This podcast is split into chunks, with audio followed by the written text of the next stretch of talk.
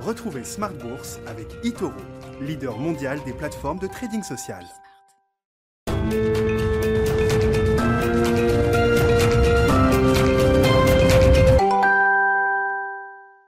Et c'est reparti pour Smart Bourse, votre double dose quotidienne de marché en direct sur Bismart. Chaque jour à la mi-journée, 12h30, 13h et le soir, la grande édition, le grand digest de l'information économique, financière et boursière pendant une heure à partir de 18h30. Au sommaire ce soir, une quatrième séance de hausse consécutive pour les actions européennes et pour le CAC 40 qui renoue avec les 5600 points en clôture. On a vu un, rallye du secteur bancaire aujourd'hui un peu partout en Europe. Hein. C'est le secteur qui a le mieux performé aujourd'hui au sein de la zone euro avec les résultats des grandes banques banques européennes qui commencent à être publiées. On a eu Banco Santander hier, Deutsche Bank aujourd'hui, qui a renoué d'ailleurs avec les profits sur l'exercice 2020 pour la première fois depuis plusieurs années. Demain matin, ce sera au tour de BNP Paribas, la première banque française et la première banque européenne, euh, de publier ses résultats trimestriels et ses résultats de l'année 2020. On notera également le titre Dassault Systèmes qui a marqué un nouveau plus haut historique après la publication de ses résultats. Dassault Systèmes qui termine en forte hausse, en tête du CAC ce soir. Vous aurez le résumé complet dans un instant avec Nicolas Pagnès depuis la salle de marché de Bourse Direct. L'autre événement du jour, c'est le retour du dollar. Le dollar que tout le monde avait enterré en début d'année, le dollar ne peut que baisser. Eh bien, le dollar est en train de remonter. Le dollar s'apprécie entre 1,5 et 2% depuis le 1er janvier. L'euro dollar est passé sous 1,20 désormais, autour de 1,1960 pour 1 euh, euro aujourd'hui. Que dire de ce mouvement? Quels sont les facteurs à l'œuvre? C'est la question qu'on posera à nos invités de Planète Marché dans un instant. Et puis dans le quart d'heure thématique de Smart Bourse ce soir, on parlera de l'investissement euh, durable, responsable. Tout le monde aujourd'hui a envie d'être un investisseur euh, responsable, mais pas à n'importe quel prix. Attention à ne pas s'enfermer dans des critères extra-financiers trop étriqués, trop étroits, les critères ESG, comment éviter la bulle ESG tout en étant un investisseur responsable? On en parlera avec les équipes de gestion de Zadig Asset Management. L'un des gérants sera avec nous en direct à partir de 19h15 depuis Londres.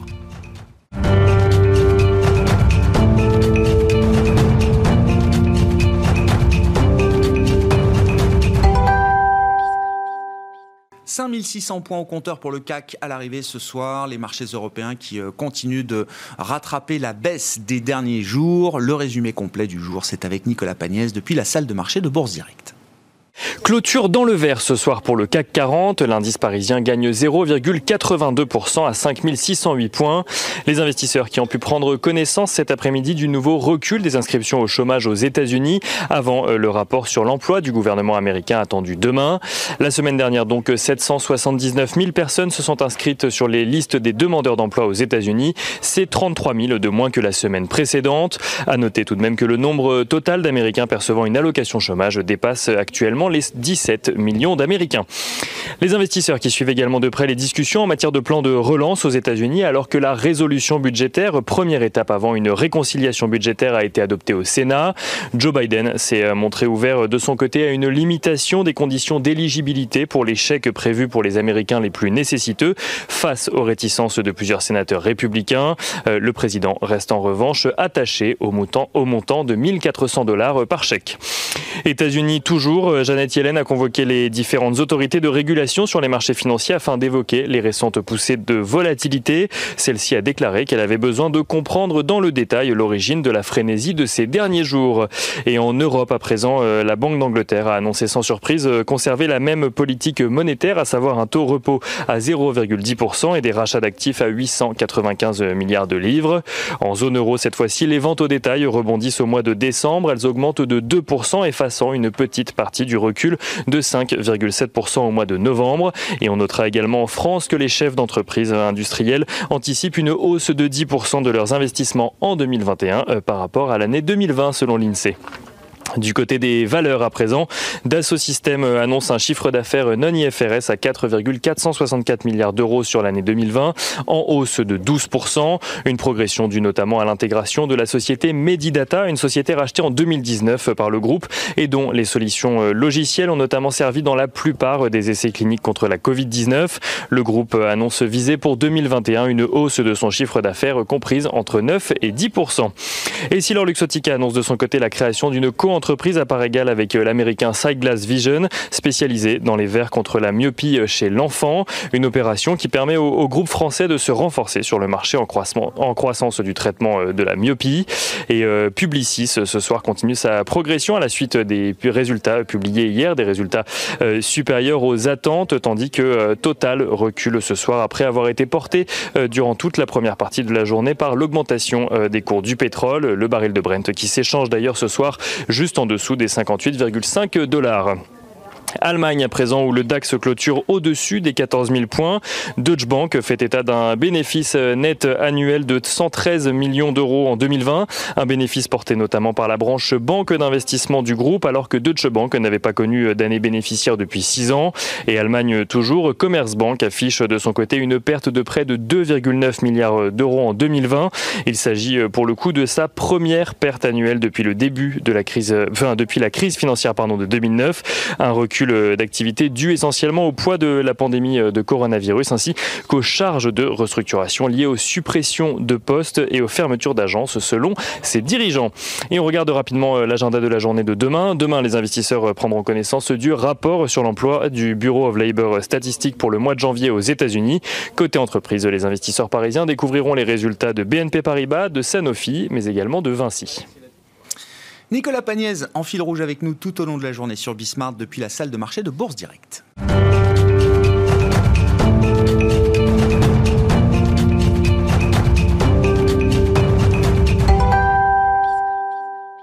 Deux invités avec nous ce soir pour décrypter les mouvements de la planète marché. Sophie Chauvellier est avec nous en plateau, gérante allocataire chez Dorval Asset Management. Bonsoir et bienvenue Sophie. Bonsoir de quoi Et euh, Olivier Rajard qui nous accompagne également. Bonsoir Olivier. Bonsoir. Merci d'être là. Vous êtes directeur des investissements de Neuflis OBC. C'est l'un des titres du jour. Le retour du dollar. Ça fait quelques jours évidemment que le, dollar se, renforce contre le consensus de début d'année. On est à moins de 1,20$ pour un euro aujourd'hui. Je redonne juste le, la trajectoire de l'euro dollar depuis euh, un an. On était tombé euh, au moment de la, crise pandémique en mars dernier à 1,06, je crois, sur euh, l'euro dollar. Ça doit être à peu près le, point bas. Et puis, début janvier de cette année, on est remonté jusqu'à 1,2350, grosso modo, sur la parité euro dollar pour se retrouver aujourd'hui sous 1,20. Est-ce que le mouvement de baisse du dollar est en train de se renverser et quels sont les facteurs à l'œuvre qui font évoluer le dollar d'un côté, l'euro de l'autre? Olivier. Alors effectivement, il y avait en ce début d'année un consensus assez fort sur euh, un dollar qui allait baisser euh, euh, tout au long de cette année 2021 et on faisait partie du consensus. Mmh. Et les consensus étant appelés à être mis en cause, évidemment, les choses se passent différemment. Et pour notre part, on a revu également hein, notre vision sur le dollar. Initialement, on imaginait un dollar aller à 1,25 à la fin de l'année 2021 euh, et à 1,30 en 2022. Et aujourd'hui, pour cette fin d'année 2021, euh, on est sur un dollar à 1,15. Intéressant. Donc c'est un retour qui est euh, très, très, important. On a eu des discussions assez intéressantes avec ah, nos équipes d'économistes. J'imagine. Pour comprendre quels étaient les tenants et, et les aboutissants de, de ce changement. Et ce qu'ils sont, ce qu'on en comprend, c'est plusieurs choses. Euh, d'abord, euh, le fait que la reprise économique américaine cette année va être forte à très forte. Très forte parce que la campagne de vaccination va être sans doute assez rapide aux États-Unis et permettra un retour, à, on va dire, à la normale quelque part autour de l'été. Ensuite, parce qu'on a un soutien budgétaire sans faille et que depuis que nous avons eu donc la victoire des démocrates au, Congrès, on a la possibilité d'avoir de nouveau un nouveau grand plan de soutien budgétaire pour un montant pour l'instant indiqué de 1900 milliards de dollars. Si vous faites 1900 milliards de dollars plus 900 milliards de dollars qui hmm. ont été validés, donc on est à 2800 milliards de dollars ce qui représente 12 euh, à 13 points de PIB américain. Alors après, vous mettez le coefficient multiplicateur que vous voulez, mais ça fait quand même Une, euh, une, ah une piqûre qui est très importante. Et donc, on va sans doute avoir une économie américaine qui va être très puissante euh, cette année, qu'on imagine, nous, autour de 6%, flirter avec les 6% sur l'année 2021. Et à contrario, une Europe qui a un peu de retard à l'allumage, euh, on l'a vu, hein, le déploiement du grand plan de relance européen, il n'est pas encore vraiment euh, arrivé euh, en Europe. La campagne de vaccination elle patine quelque peu à très court terme. Donc ces éléments vont conduire à un différentiel de croissance assez fort entre les deux zones ce qui plaide pour avoir un dollar plus fort d'ici à la fin de cette année. Dans, les développements récents, là, autour du plan budgétaire, du plan de soutien, c'est le American Rescue Plan, je crois, euh, tel qu'il est baptisé euh, aujourd'hui. Donc on est encore dans la phase de sauvetage. Un rescue, si mon anglais est encore bon, c'est quand même encore du, sauvetage pour les, les, gens qui en ont besoin. Le débat de début d'année, c'était est-ce que Biden aura les marges de manœuvre pour faire passer 1900 milliards? Est-ce qu'il va falloir composer quand même avec les républicains et donc amoindrir l'enveloppe euh, budgétaire, est-ce que les derniers développements là laissent entendre que on sera peut-être plus proche que ce qu'on pouvait euh, imaginer de 1900 milliards que de 600 milliards proposés par les républicains? C'est difficile à dire, mais on a deux chiffres. On a 1900 milliards et 600 milliards. On fait la somme des deux et puis on, et puis on divise et par même En prenant le, même, en prenant le milieu, vous dites ça, ça, ça colle avec le scénario d'une reprise américaine forte à très forte. Oui, parce que la relance budgétaire sera quel que soit le résultat final de ce troisième plan de relance, euh, très très forte sur cette année 2021. Euh, et on va avoir une et ça va alimenter euh, la reprise. Et puis n'oublions pas également qu'on a un phénomène d'épargne qui a été qui a été assez important, avec un retard de demande et un retard d'investissement qui appelle également à se déployer au cours des prochains mois et des prochains trimestres, une fois que la situation sanitaire sera sera normalisée. Et puis dernier élément, aujourd'hui euh, ou en temps réel, si on regarde l'économie américaine, elle est assez puissante. Hein. La confiance euh, des euh, agents économiques et en particulier des entreprises dans le secteur manufacturier et dans le secteur des services se maintient à un niveau très élevé, malgré les difficultés sanitaires de très court terme, malgré le fait que les ménages américains ont, ont eu moins d'aide au cours de ces dernières semaines, l'économie américaine reste quand même, somme toute, assez robuste. Donc quand on va avoir en plus ah cet influx budgétaire, on ah va sans doute avoir une reprise qui va surprendre de nouveau euh, positivement les investisseurs. donc c'est un renversement structurel, je ne sais pas, mais en tout cas fondamental quand même pour la perception, les perspectives de marché qu'on peut, qu'on peut avoir sur l'économie US. Beaucoup craignaient un trou d'air lié, avec lié à l'accélération de la pandémie au premier trimestre. Certains économistes attendaient un, chiffre négatif pour le PIB américain. Ils sont de moins en moins nombreux euh, maintenant à imaginer qu'on aura une contraction du PIB américain au premier trimestre. Bah, quand, on, quand on revoit ce que disent les économistes depuis 6-9 mois, mais c'est le rôle des économistes, c'est évidemment de ne pas avoir le chiffre juste. Et ça, c'est notre rôle. Hein. Euh, on, a tendance à évidemment faire des prévisions, et généralement, les prévisions ne, ne fonctionnent pas totalement tel qu'on euh, on, l'escompte. Mais regardons l'économie américaine en mars de l'année dernière. Le consensus était de dire que la récession allait être très brutale, qu'on allait être sur une contraction du PIB américain à 5% à peu près, et un taux de chômage américain qui finirait l'année entre 9 et 10%. Euh, finalement, l'économie américaine, en ce début d'année, elle a un taux de chômage qui est à 6,7%. Mm. Donc on voit que la reprise a été nettement plus forte que euh, prévu. Il y a de bonnes raisons à cela. Il y a sans doute également la raison qu'on a été probablement un peu trop pessimiste et qu'on a peut-être sous-estimé bah, la capacité des Américains à rester euh, extrêmement euh, mobiles et à privilégier d'une certaine manière euh, le, bah, la poursuite du fonctionnement du système économique à l'enjeu sanitaire. Et donc cette économie américaine, ah de nouveau, elle, elle, va probablement surprendre au cours de ces prochains mois et de ces prochains trimestres. Sophie, Sophie Chevelier, votre vision du, du dollar, les déterminants qui sont à l'œuvre derrière la hausse du dollar. On parle bien de hausse du dollar face à l'euro, face à un panier de devises également, euh, déjà sur le constat peut-être, euh, Sophie euh, non, face à l'euro, face à un panier de devises également. face à l'euro, il y a eu pas mal de mouvements. enfin, là, quand on, quand on revient sur des niveaux, quand on repasse sous les 1,20, c'est aussi, alors c'est la réponse au cycle, effectivement, le cycle européen déçoit. Euh, par euh, lié au retard pris dans la campagne de vaccination et puis par le fait que le dynamisme économique européen est de toute façon, d'une façon générale, euh, toujours un peu inférieur au dynamisme américain pour des questions qu'on pourrait débattre euh, mmh. largement, mais mmh. bon, voilà. Et quand même, il faut se rappeler qu'il n'y a pas si longtemps, la, BCE s'est exprimée, a commencé à être un peu vocale sur le sur euh, sur l'euro-dollar, parce qu'en fait, il y a des seuils de euh, il y a des seuils de, douleur. Et le seuil de douleur sur le sur le dollar, enfin sur la parité euro-dollar pour la BCE, c'est les 1,25. Mmh.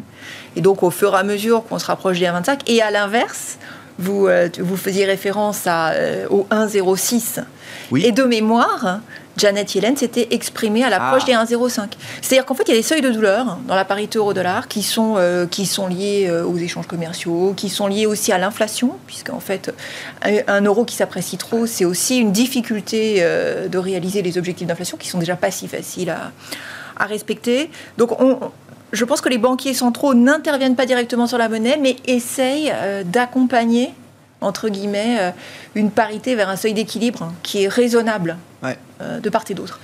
Et, et effectivement, bon, un 15, c'est un petit peu le milieu du game, mais disons que le niveau de confort, le niveau d'inconfort maximum pour l'Europe, surtout dans un contexte économique un peu dégradé, c'est 1,25 et à l'inverse pour les États-Unis c'est euh, c'est 1,05.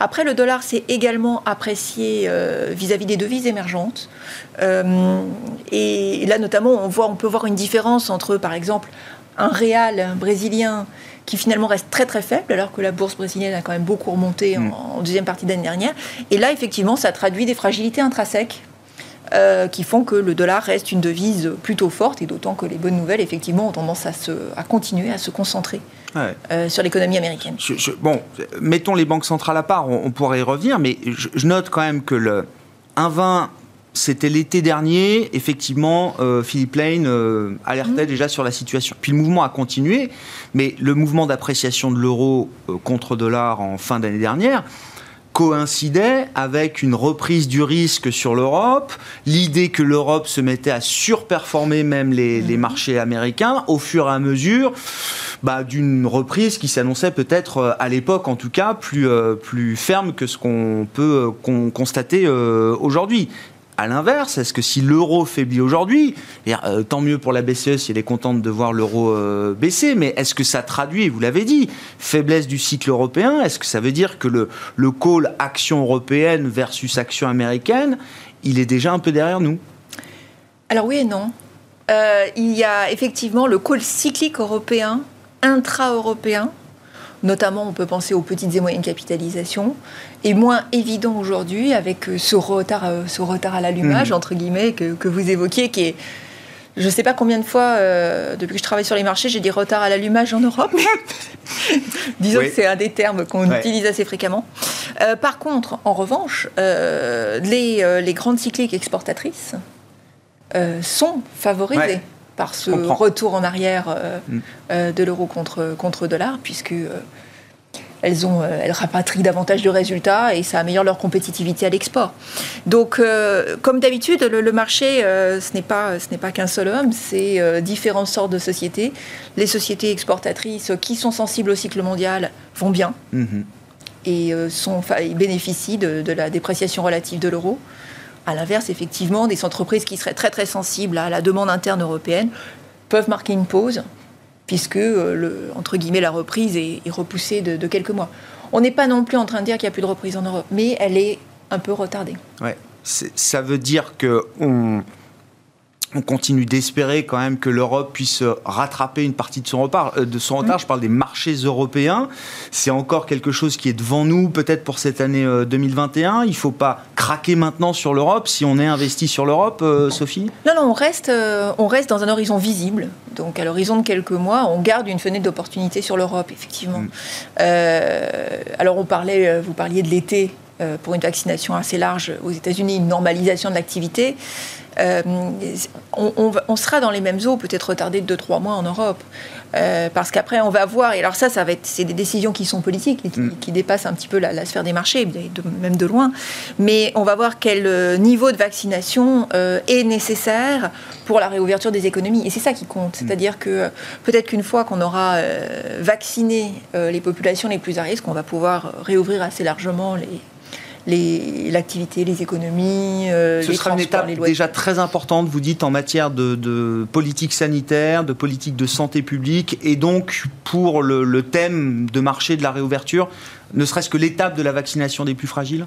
Absolument, Ouais. parce que quel est le problème en fait? Pourquoi est-ce qu'on a eu des confinements? On a eu des confinements parce que euh, l'hôpital est saturé.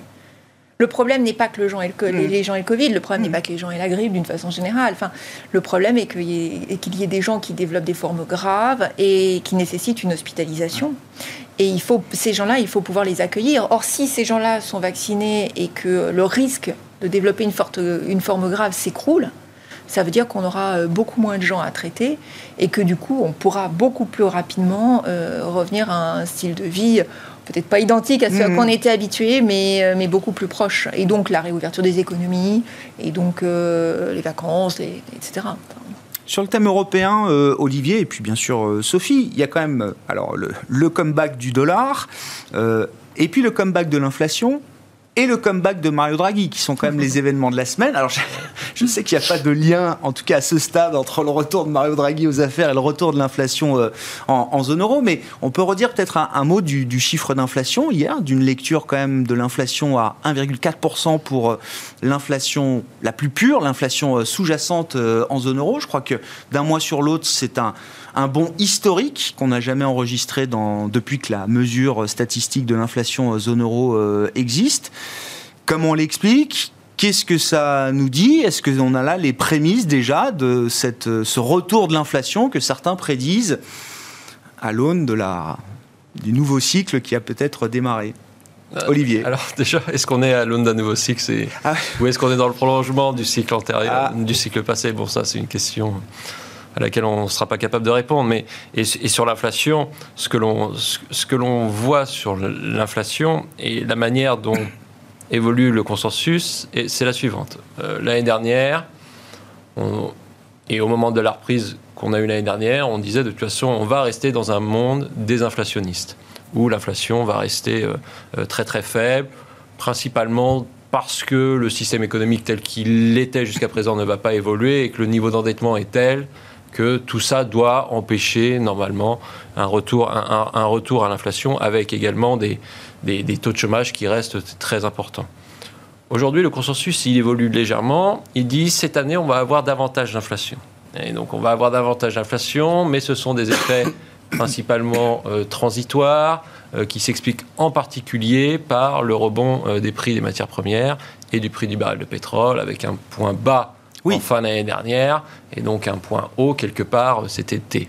De telle manière que les chiffres d'inflation que l'on aura au cours des euh, prochains mois seront peut-être spectaculaires. Et vont peut ça, va, ça ne fait que commencer, vous dites alors Ça, ce mouvement ne fait que commencer. mais pour l'instant, le consensus dit oui, mais ce n'est que transitoire, et derrière, euh, l'inflation va retomber pour les éléments, les éléments que je viens d'expliquer. Après, par rapport à ce scénario central, je pense qu'il y a deux scénarios alternatifs. Le premier, c'est de dire que on va effectivement retomber dans un système tel qu'on le connaît depuis une bonne dizaine d'années, où les pressions désinflationnistes restent très fortes parce que euh, nous avons un niveau d'endettement qui est très important, parce que nous avons ce qu'on appelle les output gaps qui restent globalement ouverts et des marchés de l'emploi qui ne sont pas normalisés. Et puis vous avez un autre scénario qui est celui de dire que on est peut-être dans un nouveau monde, peut-être dans un nouveau cycle. Et dans ce nouveau cycle, on aura peut-être un peu plus d'inflation. Alors qu'est-ce que signifie un peu plus d'inflation? Ben, C'est pourquoi pas avoir une inflation américaine qui soit en moyenne autour de 3%. Alors qu'au cours de ces hmm. euh, dix dernières années, en moyenne, on était plutôt à autour de 1,8%. Hmm. Une inflation européenne qui serait pourquoi pas en moyenne autour de 1,8%, alors qu'au cours de ces dix dernières années, on était en moyenne autour de 1%. Quels, sont les quels seraient les facteurs de cela? Et on, a un certain nombre de, on a quelques acteurs euh, qui défendent ce scénario. Les facteurs, c'est d'abord le fait qu'on a une politique budgétaire qui est coordonnée et dont euh, l'ampleur est inconnue depuis la Seconde Guerre mondiale. Mm-hmm. Et quand vous regardez le déficit américain, par exemple, il a, il a plongé en l'espace de quelques mois, il est passé de moins 5% du PIB à moins 15% euh, du PIB. Ce phénomène, il n'est pas qu'américain, il est également euh, européen et on l'observe également dans les pays émergents. Ensuite, on a une action coordonnée des banques centrales qui est également d'une ampleur sans commune mesure. On a tous vu les graphiques des bilans euh, des banques centrales qui ont progressé de manière euh, spectaculaire. Alors à cet argument, vous me direz, oui, mais ça fait dix ans qu'on est dans ce système monétaire, donc rien ne change.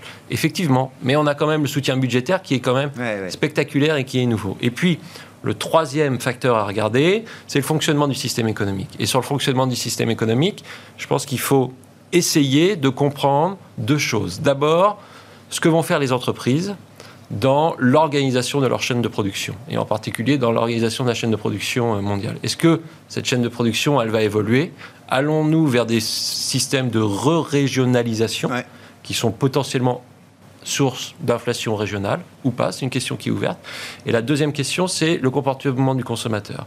Allons-nous allons vers un consommateur qui va euh, s'emparer de cette problématique euh, d'une économie plus circulaire et qui va arbitrer d'une certaine manière entre euh, un peu son pouvoir d'achat et cette économie plus circulaire? Pour l'instant, il est sans doute trop tôt pour répondre à cette mm. problématique, mais cette problématique, elle, elle est susceptible bah, d'alimenter, in fine, hein, un peu plus d'inflation. Donc, si je devais synthétiser, aujourd'hui, le scénario central, c'est effectivement un rebond temporaire de l'inflation et derrière, des pressions désinflationnistes qui se redéploient à partir de l'année 2022. Euh, en termes de scénario alternatif, si vous me disiez quel scénario alternatif est le plus probable, je mettrais bien une petite pièce sur le scénario où on a un peu plus ah d'inflation.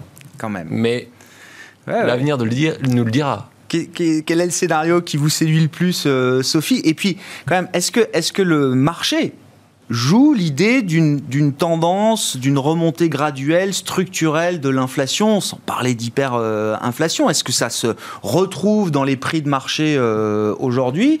Ou est-ce que pour le marché, ça reste un non-sujet, c'est transitoire, c'est des effets de base, on l'a bien compris, et il euh, n'y a pas de doute, on, on, restera sur des niveaux d'inflation qu'on a connu au cours des dix euh, années précédentes? Alors logiquement, euh, le marché euh, donc des break-even d'inflation, qui price l'inflation aux États-Unis, price une réaccélération de l'inflation. Je dis logiquement parce qu'effectivement c'est en cohérence avec la politique fiscale. Et, donc il y a une, une quantification, donc des, des taux longs montent euh, assez fort par rapport au taux court aux États-Unis. Et là, effectivement, on s'inscrit, euh, on s'inscrit dans une logique de forte relance budgétaire avec une politique monétaire euh, qui, donc, qui joue sur le court terme, qui reste qui reste accommodante. ça ne vous surprendra pas d'entendre que c'est moins pentu en Europe, que le oui, voilà. Oui, mais bon, le, voilà. c'est ça. Mais le, même en même en Europe, quand même, le, marché, ça bouge, ah et, et, le marché anticipe un un retour euh, progressif de, l'inflation. Sur le, euh, sur le, nous, on est plutôt sur un, effectivement sur un scénario de, de réaccélération de l'inflation puis de normalisation, donc avec des pressions déflationnistes qui reste, qui reste forte à partir, de, à partir de 2022. Je ferai juste une remarque sur le consommateur parce que je pense que c'est un point qui est, qui est très intéressant. L'évolution du consommateur, au moins, dans les pays, euh, au moins dans les pays développés, si les enjeux ESG prennent plus de poids, oui. si les enjeux environnementaux prennent plus de poids, c'est un facteur qui a une double dimension. certes, euh, on va vouloir consommer davantage local, mais quand même moins. C'est-à-dire que c'est mieux mais moins. Donc, il y, a, un double effet. Il y a à la fois une pression inflationniste et puis une pression déflationniste par les volumes. Donc c'est pas c'est pas si évident non plus. Euh, si on devait vraiment voilà, si on devait vraiment prendre euh, au sérieux et si le consommateur dans les pays développés se met vraiment à prendre au sérieux ces, enjeux-là, euh, c'est plutôt du mieux mais moins. S'il devait aller au bout de la logique. Et ça n'est bien sûr absolument pas évident. Euh, et je pense que c'est un petit peu tôt pour, euh, se prononcer sur ces, euh, sur ces, aspects-là. Mais en tout cas, dans ce sens, c'est vrai que en fait, les, annonces qu'a fait Biden, notamment sur les approvisionnements sur, sur des éléments de production qui sont très très importants, plaident effectivement progressivement pour une re-régionalisation. Hmm. qu'on ne voit pas pour l'instant. Non, non, effectivement, on en parle beaucoup. Il y a beaucoup de déclaratifs. Il y a beaucoup de déclaratifs, il n'y a pas euh, beaucoup de... Je n'ai pas l'impression que les chaînes de valeur, elles aient euh, considérablement bougé euh, à ce stade. Hein, c'est la Chine qui produit aujourd'hui. Hein, Alors non, les chaînes de valeur bougent beaucoup en Asie, oui, mais de façon intra-asiatique. C'est ce que je comprends, effectivement. C'est-à-dire qu'effectivement, il y a peut-être un peu moins de Chinois dans les productions, il y a, il y a plus, d'Indonésiens, plus d'Indonésie. Oui, oui, Donc en fait, pour l'instant, ça bouge, mais effectivement de façon intra-asiatique. Ouais, si on reste sur le thème euh, européen, le retour de Mario Draghi. Euh, Sophie, est-ce que vous avez envie de mettre euh, un euro en plus sur l'Italie depuis que Mario Draghi est appelé à former un, gouvernement, quand bien même ce serait un gouvernement technique? Alors, nous, nous, étions incroyablement positifs sur, sur les obligations italiennes pendant très longtemps. Euh, et, nous en sommes sortis il y a peu, ou pratiquement complètement, parce qu'en fait, l'écart euh, de taux s'est déjà vraiment bien, bien, bien écrasé.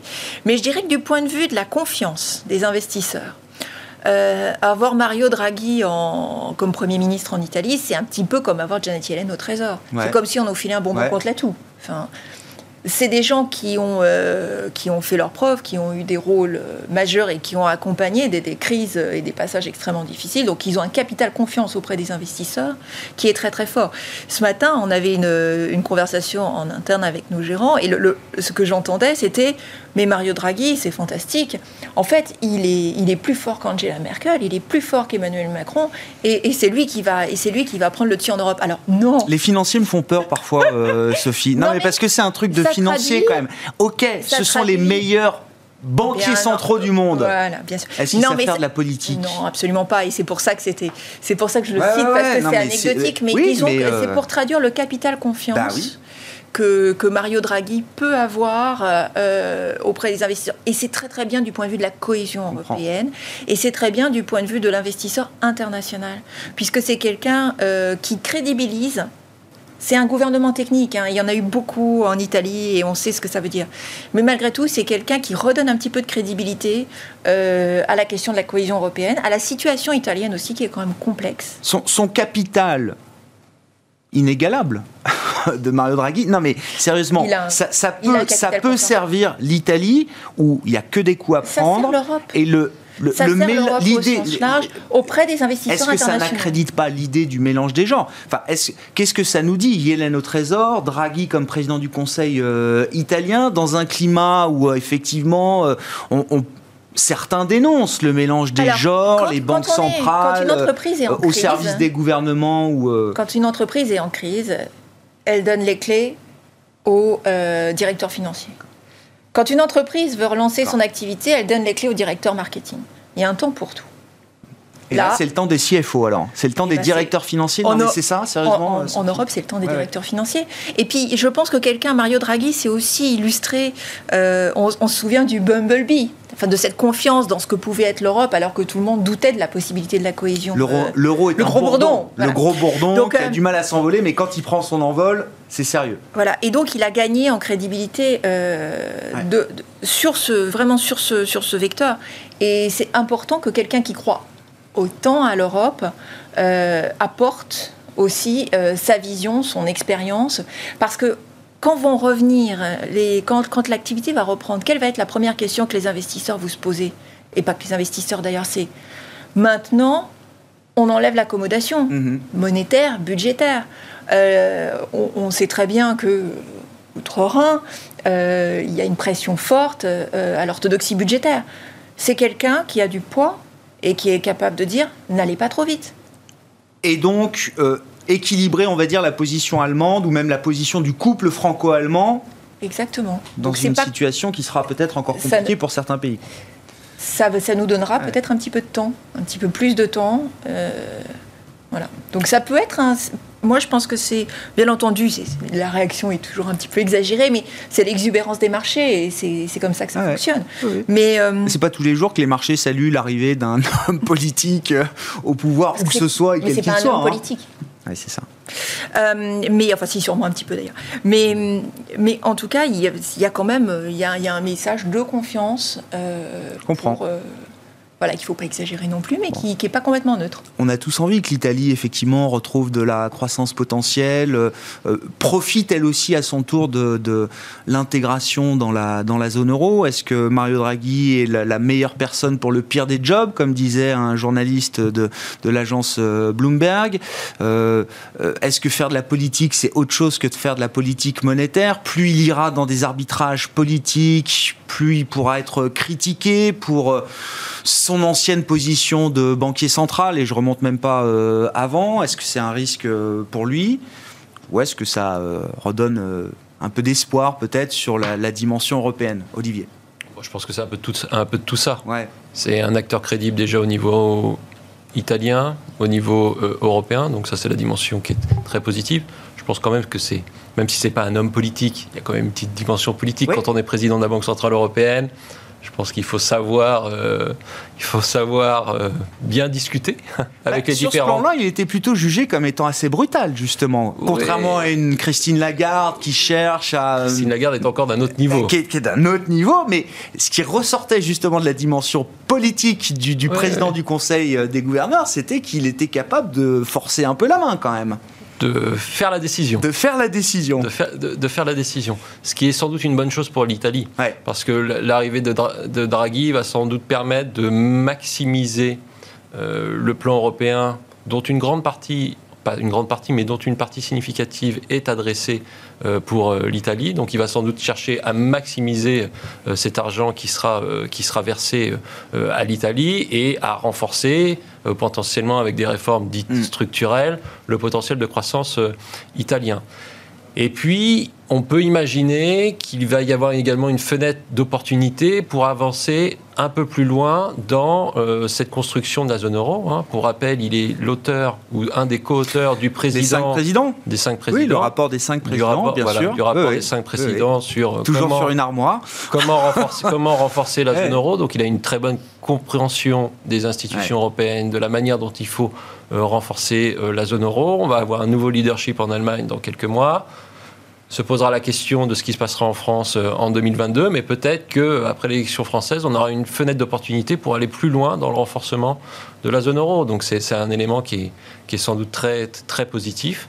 Encore faut-il que celui-ci, euh, que Draghi survive oui, au risque politique italien. Oui, oui, vers la longévité de son gouvernement, voilà. qu'il est qu'il en forme déjà un, avec euh, quelle majorité, pour quelle euh, durée. 11 mois en moyenne, hein, c'est ce qu'on m'a rappelé hier. La, durée d'un gouvernement italien, c'est 11 mois en moyenne. je crois que Mario Monti était resté deux ans à peu près. Ouais. Donc, un des derniers gouvernements techniques avec celui de Prodi aussi, c'est ça. Mois, oui, Donc on, on, va voir, mais c'est une bonne nouvelle. Bon, voilà. Très bien. et la conclusion, c'est une. Et, et, donc, vous êtes en accord avec la réaction de marché, effectivement, qui a été assez spectaculaire hier sur l'Italie, que ce soit sur le marché boursier ou sur les, les taux italiens qui, euh, qui euh, sont, sont revenus euh, voilà, au plus près, on va dire, du taux allemand, en tout cas de ce qu'on a pu observer au cours des, des derniers mois et des derniers trimestres. sur le marché, justement, bah, Olivier gardez la parole. Janet Yellen réunit les régulateurs américains là, en ce moment. Elle cherche à comprendre le phénomène Wall Street Bets. Comment est-ce qu'on peut lui expliquer?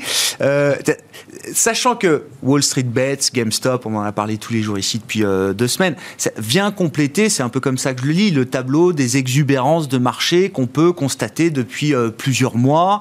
On parle des cryptos, on parle de Tesla qui a été l'emblème de, 2020, mais derrière ce sont aussi toutes les euh, entreprises non profitables qui connaissent des performances boursières stratosphériques sur le marché américain spécifiquement.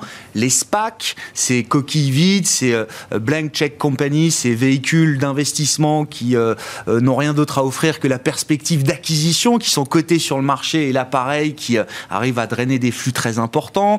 Je rajouterais aussi quand même les valeurs green. Non mais si, il faut aller jusqu'au bout. Le, thème ESG, on va dire un peu, un peu au sens large. quelles sont les exubérances qui vous inquiètent le plus là dans ce que je viens de, citer? Et est-ce qu'il y a du risque systémique quand même derrière tout ça? C'est j'imagine une des questions qui doit être traitée par Janet Yellen et, et, les régulateurs américains. Vous dites que le marché est inefficient en fait. Je dis que le marché a des, poches d'exubérance euh, certaines.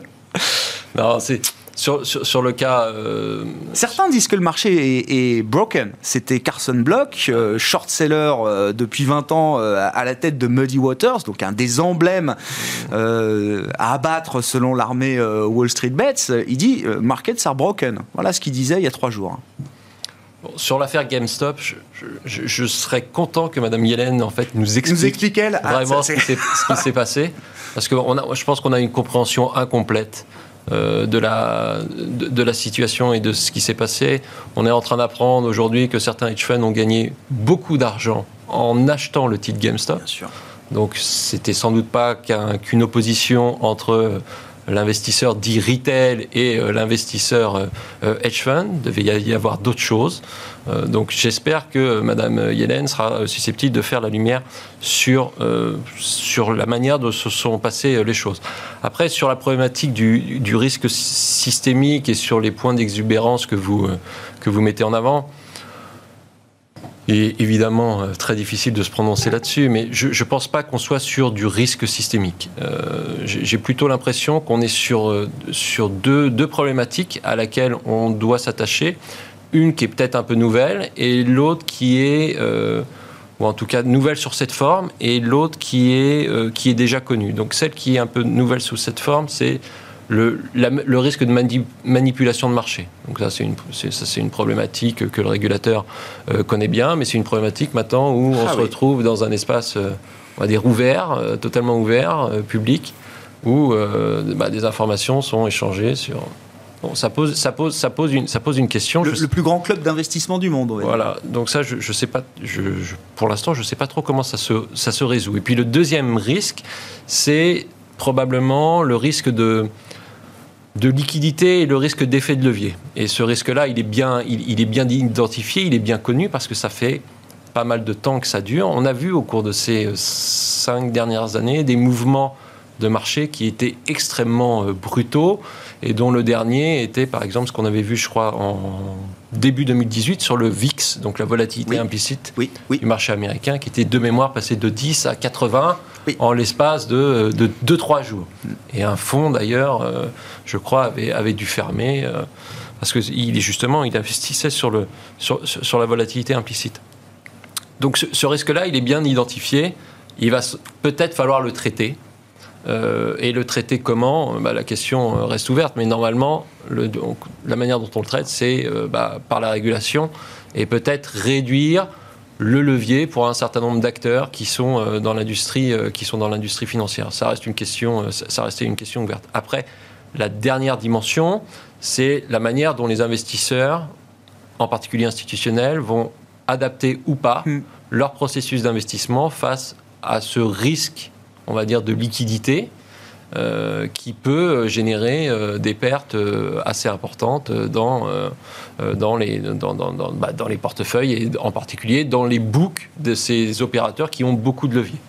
Et ça, c'est une question à laquelle là aussi il n'est pas évident de, de, répondre. Il y a la réponse simple où on dit temporairement on réduit la voilure, donc on réduit le levier dans les portefeuilles pour justement éviter d'être d'être coincé à son tour. Mais manifestement, c'est pas trop ce que l'on voit là, hein, puisque les marchés sont en train de rebondir mm. fortement. Donc on n'a pas le sentiment qu'il y, a un, un phénomène de réduction du levier dans ces stratégies mm-hmm. euh, qui utilisent beaucoup le levier. Et puis l'autre question, c'est à moyen terme, et, cette question, la problématique de, de, la réduction du levier à moyen terme, elle est sans doute liée à la réponse qu'apportera, euh, qu'apporteront les autorités de régulation sur ce sujet, si jamais elles s'emparent de ce sujet. Bon, est-ce que les marchés sont encore efficients euh, aujourd'hui, euh, Sophie? Est-ce qu'ils sont suffisamment efficients pour que les investisseurs traditionnels, ceux qui ne sont pas euh, des short-sellers ou qui ne sont pas des, des, particuliers tête brûlée, trouvent encore une manière de faire leur travail? Les marchés n'ont jamais été efficients. Et d'ailleurs, si c'était le cas, nous ne gagnerions pas d'argent. si toutes les nouvelles étaient arbitrées instantanément, ça serait impossible. D'accord. Donc, euh, non, les marchés. On cherche des poches d'inefficience, justement, pour faire son travail d'investisseur. C'est notre métier. Donc Ils les sont marchés sont pas plus ou moins efficients. Euh, est-ce que là, la formation des prix vous paraît encore être quelque chose de, de, de, correct, de faire? Alors, le, le, rôle de. Enfin, quand Janet Yellen était banquier central, un de ses mandats était la stabilité financière. Mhm. Euh, les ménages américains sont beaucoup plus exposés aux actions que les ménages européens. Donc, se posent des problématiques euh, liées à la, à la, richesse des ménages qui sont des questions qu'on aborde pas réellement chez nous. Euh, il y a effectivement des, alors les, Robin Hood, etc. C'est pas nouveau, mais c'est vrai qu'avec en fait les chèques. Ben ça a pris énormément d'ampleur aux États-Unis et je pense que on essaye de relier tous ces, toutes ces idées-là, mais on arrive à, dire ça, oui, effectivement. Cette, dimension euh, d'entente citoyenne, de fronde citoyenne, etc., qui n'est pas la seule cause. Aujourd'hui, ce dont se rend compte le régulateur, c'est qu'il va euh, devoir réguler euh, les Robinhood et autres Dave Portnoy, etc., de la même façon que euh, sont régulés d'autres investisseurs. Donc voilà. Donc il faut. Euh, Elon Musk qui avait dit qu'il arrêtait Twitter, euh, il est revenu au bout de deux jours. Et, chaque tweet, c'est pour dire tiens, Dogecoin, c'est bien, Signal, c'est super. Enfin, je veux dire, rien n'a changé. Et pourtant, la SEC, la, la SEC, l'a quand même regardé très près, Elon Musk, quand il parlait notamment du titre Tesla. Il, continue, personne ne lui dit rien. Mais c'est une des difficultés. c'est une des difficultés. mais c'est une des de toutes les difficultés que, qu'on identifie en rapport avec euh, les réseaux sociaux euh, et la diffusion de l'information et la désinformation. Euh, et c'est vrai que c'est un des enjeux forts du régulateur, pas qu'américain d'ailleurs. ça, ça, fait peser des risques systémiques, ou en tout cas pour vous, investisseurs traditionnels Ça veut dire quoi? Il y, a, il y a des parties de marché qui deviennent ininvestissables parce que vous savez que euh, Elon Musk est dessus, ou que euh, Wall Street Bets, euh, ça fait partie des listes qui circulent chez Wall Street Bets. Ça veut dire que ça, c'est des, univers de marché où vous ne pouvez pas vous faire votre travail. je peux même voir un côté positif en ah. fait à tout ça.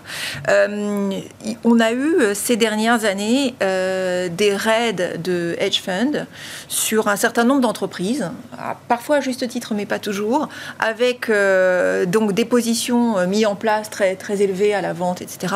Puis des rapports qui sortaient, genre comme par hasard, tel PDG euh, a, a, fait des malversations, etc. Et puis, les, bien entendu, donc comme personne ne sait à quoi s'en tenir, parce qu'il faut du temps pour évaluer, le titre s'écroule et ces fameux hedge funds prennent, prennent leurs bénéfices. Quand on est un investisseur long, ouais c'est incroyablement désagréable. Ça vous dit que c'est pas possible ça bah, C'est pas que c'est pas possible. Effectivement, parfois c'était avéré, ça a été avéré. Il y a eu des malversations, ça arrive. Enfin, voilà. Mmh. Et c'est aussi le travail de l'investisseur qui prend des positions de long terme de comprendre l'entreprise. Mmh. Mais on n'est pas non plus assis dans l'entreprise, donc il y a des choses qui peuvent échapper au regard. Et, Les mais donc, leur justifie ainsi leur utilité au marché. Hein. Exactement. Mais le, fait que euh, ce type d'événement se produise, ça veut dire que euh, effectivement il va y avoir une réduction du levier euh, des short-sellers très probablement, mhm. puisque c'est matérialisé un risque très très fort pour eux. Ah oui.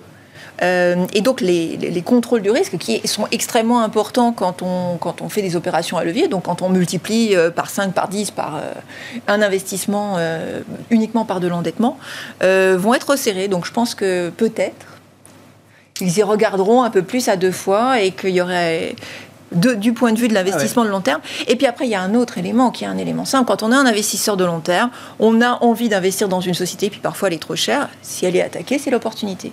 il n'y a pas que du négatif non plus. Je, rappelle, j'ai eu la confirmation avec les chiffres, c'est les positions short dans le marché n'ont jamais été aussi faibles.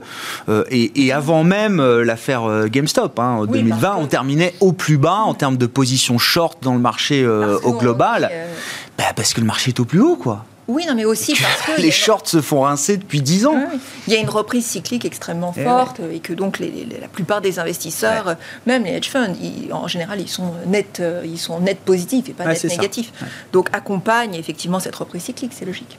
On s'arrêtera là pour ce soir. Merci à vous deux d'avoir été les invités de Planète Marché dans Smart Bourse sur Bismart. Sophie Chevelier, gérante allocataire chez Dorval Asset Management et Olivier Ringard, directeur des investissements de Neuflis OBC.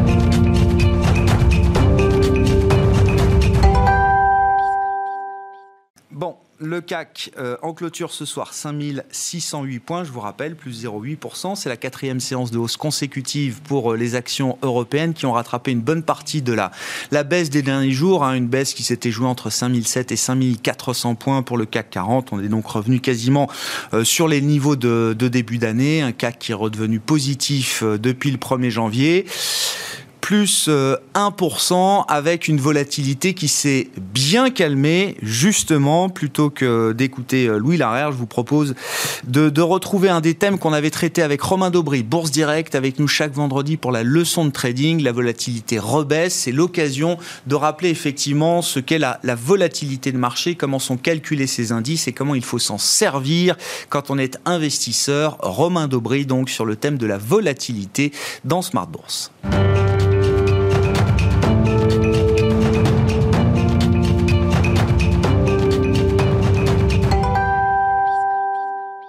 Alors intuitivement, on comprend ce que c'est que la volatilité. C'est quelque chose de beaucoup plus précis que, que ce qu'on croit. Alors la, la définition académique, c'est la mesure de l'amplitude de variation des prix d'un actif. Euh, donc ça, c'est plutôt euh, plutôt compréhensible.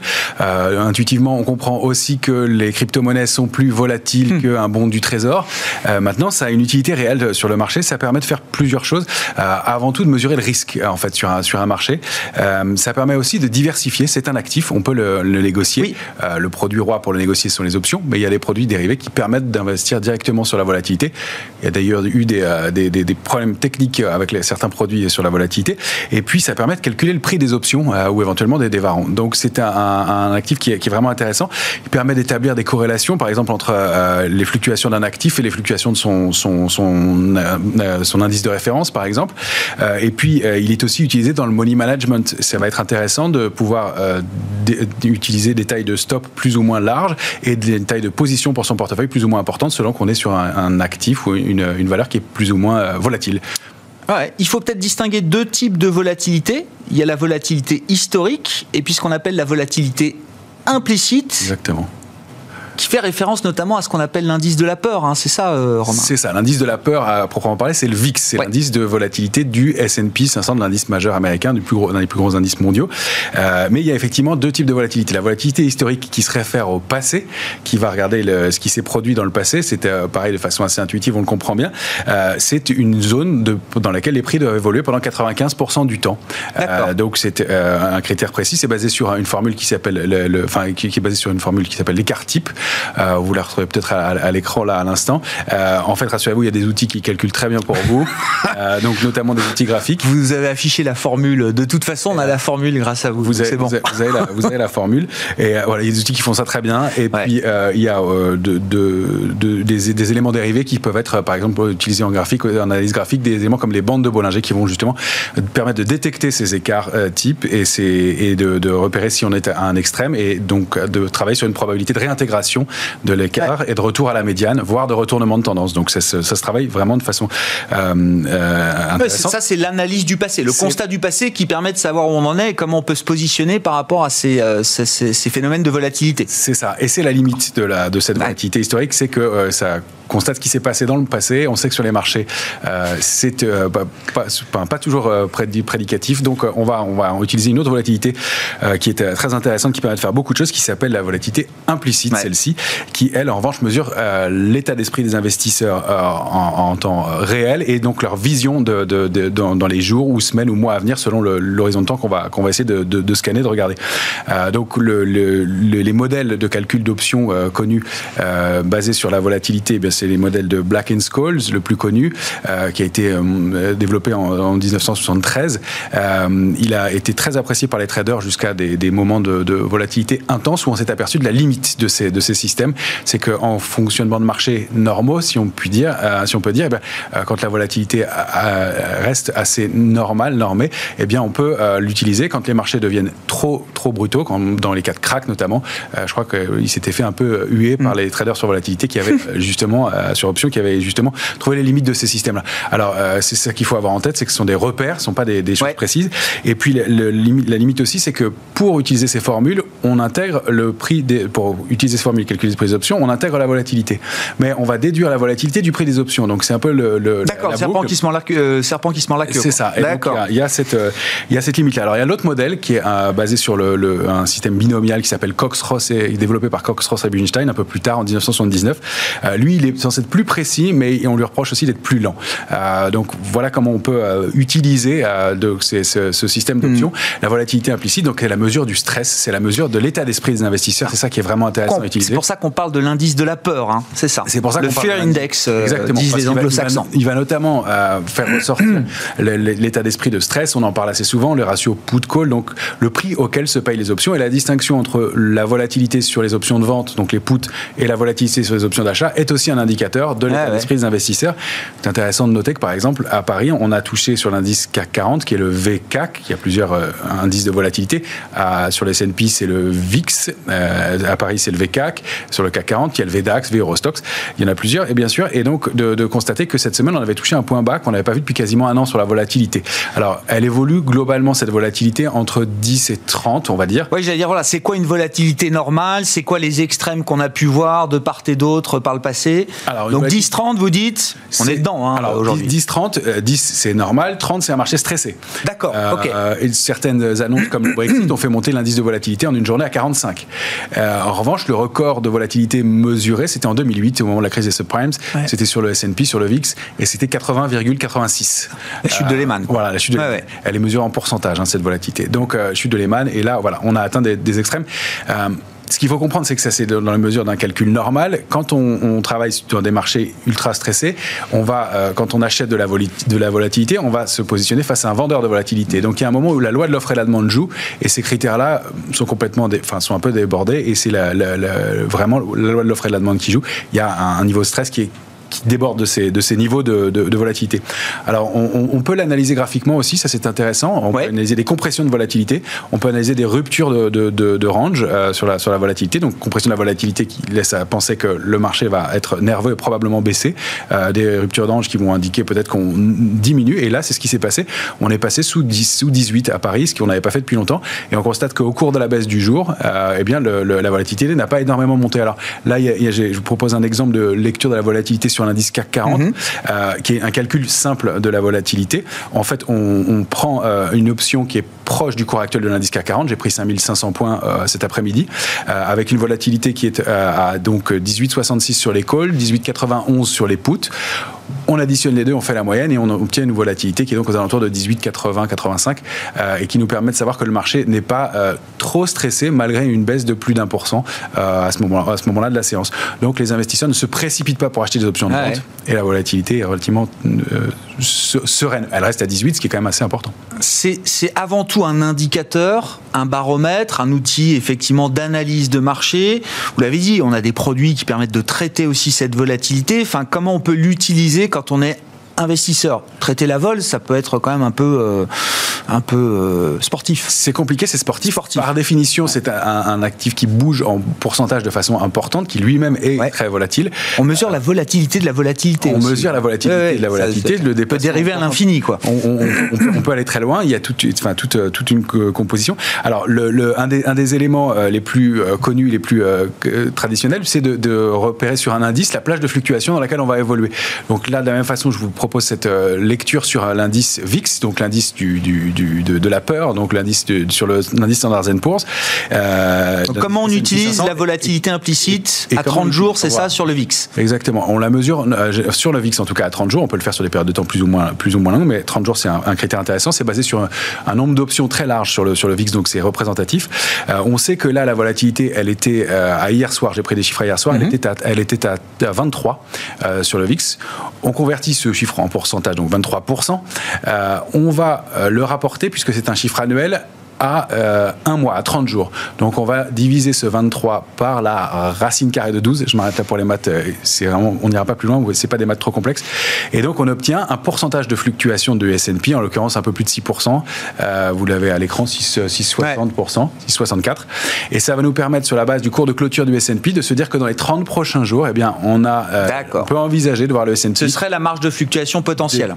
Décalée de ces, de, dans ces bornes-là. Ce qui veut dire que, bah, à la hausse, on a des chances d'aller chercher la borne haute si le marché continue à être aussi volatile et que si on touche une de ces bornes, on va probablement la réintégrer et revenir et donc avoir un niveau de marché qui est raisonnable. Ouais. Bon, merci, merci beaucoup. Alors là, pour le coup, une leçon euh, précise, technique, mathématique autour de la, de la volatilité. Euh, Romain, il nous reste une minute. Le CAC cash qui clôture à 5559 points ce soir. On a baissé d'environ 1% sur la semaine. Est-ce que c'est une euh, clôture satisfaisante? Oui, c'est un scénario qu'on on envisageait, une consolidation, moins aux États-Unis d'ailleurs. Je ne pensais pas que les marchés américains auraient encore de, l'énergie à ce point-là. Mais euh, oui, on, a déclenché une petite figure de retournement baissière sur l'indice CAC 40 qui est en épaule, tête, épaule ou un triangle selon la, façon dont on veut le regarder. Euh, on l'a rompu, mais sans accélérer. On est allé tester notre niveau importance à 1525 points. On est allé un peu en dessous euh, et on clôture un peu au-dessus avec un volume moyen, 3 milliards 3, qui est un volume constant tous les jours. C'est un marché qui consolide et de façon assez sereine. Et justement, la volatilité dans cette accélération baissière n'a quasiment pas bougé. Donc on a un marché qui est plutôt calme dans l'immédiat, même s'il consolide et qui manque de relais à la hausse.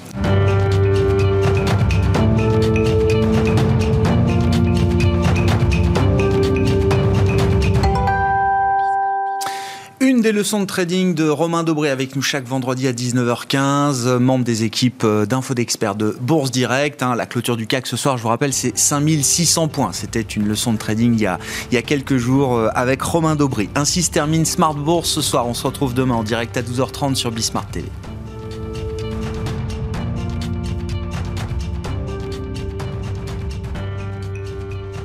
C'était Smart Bourse avec Itoro leader mondial des plateformes de trading social.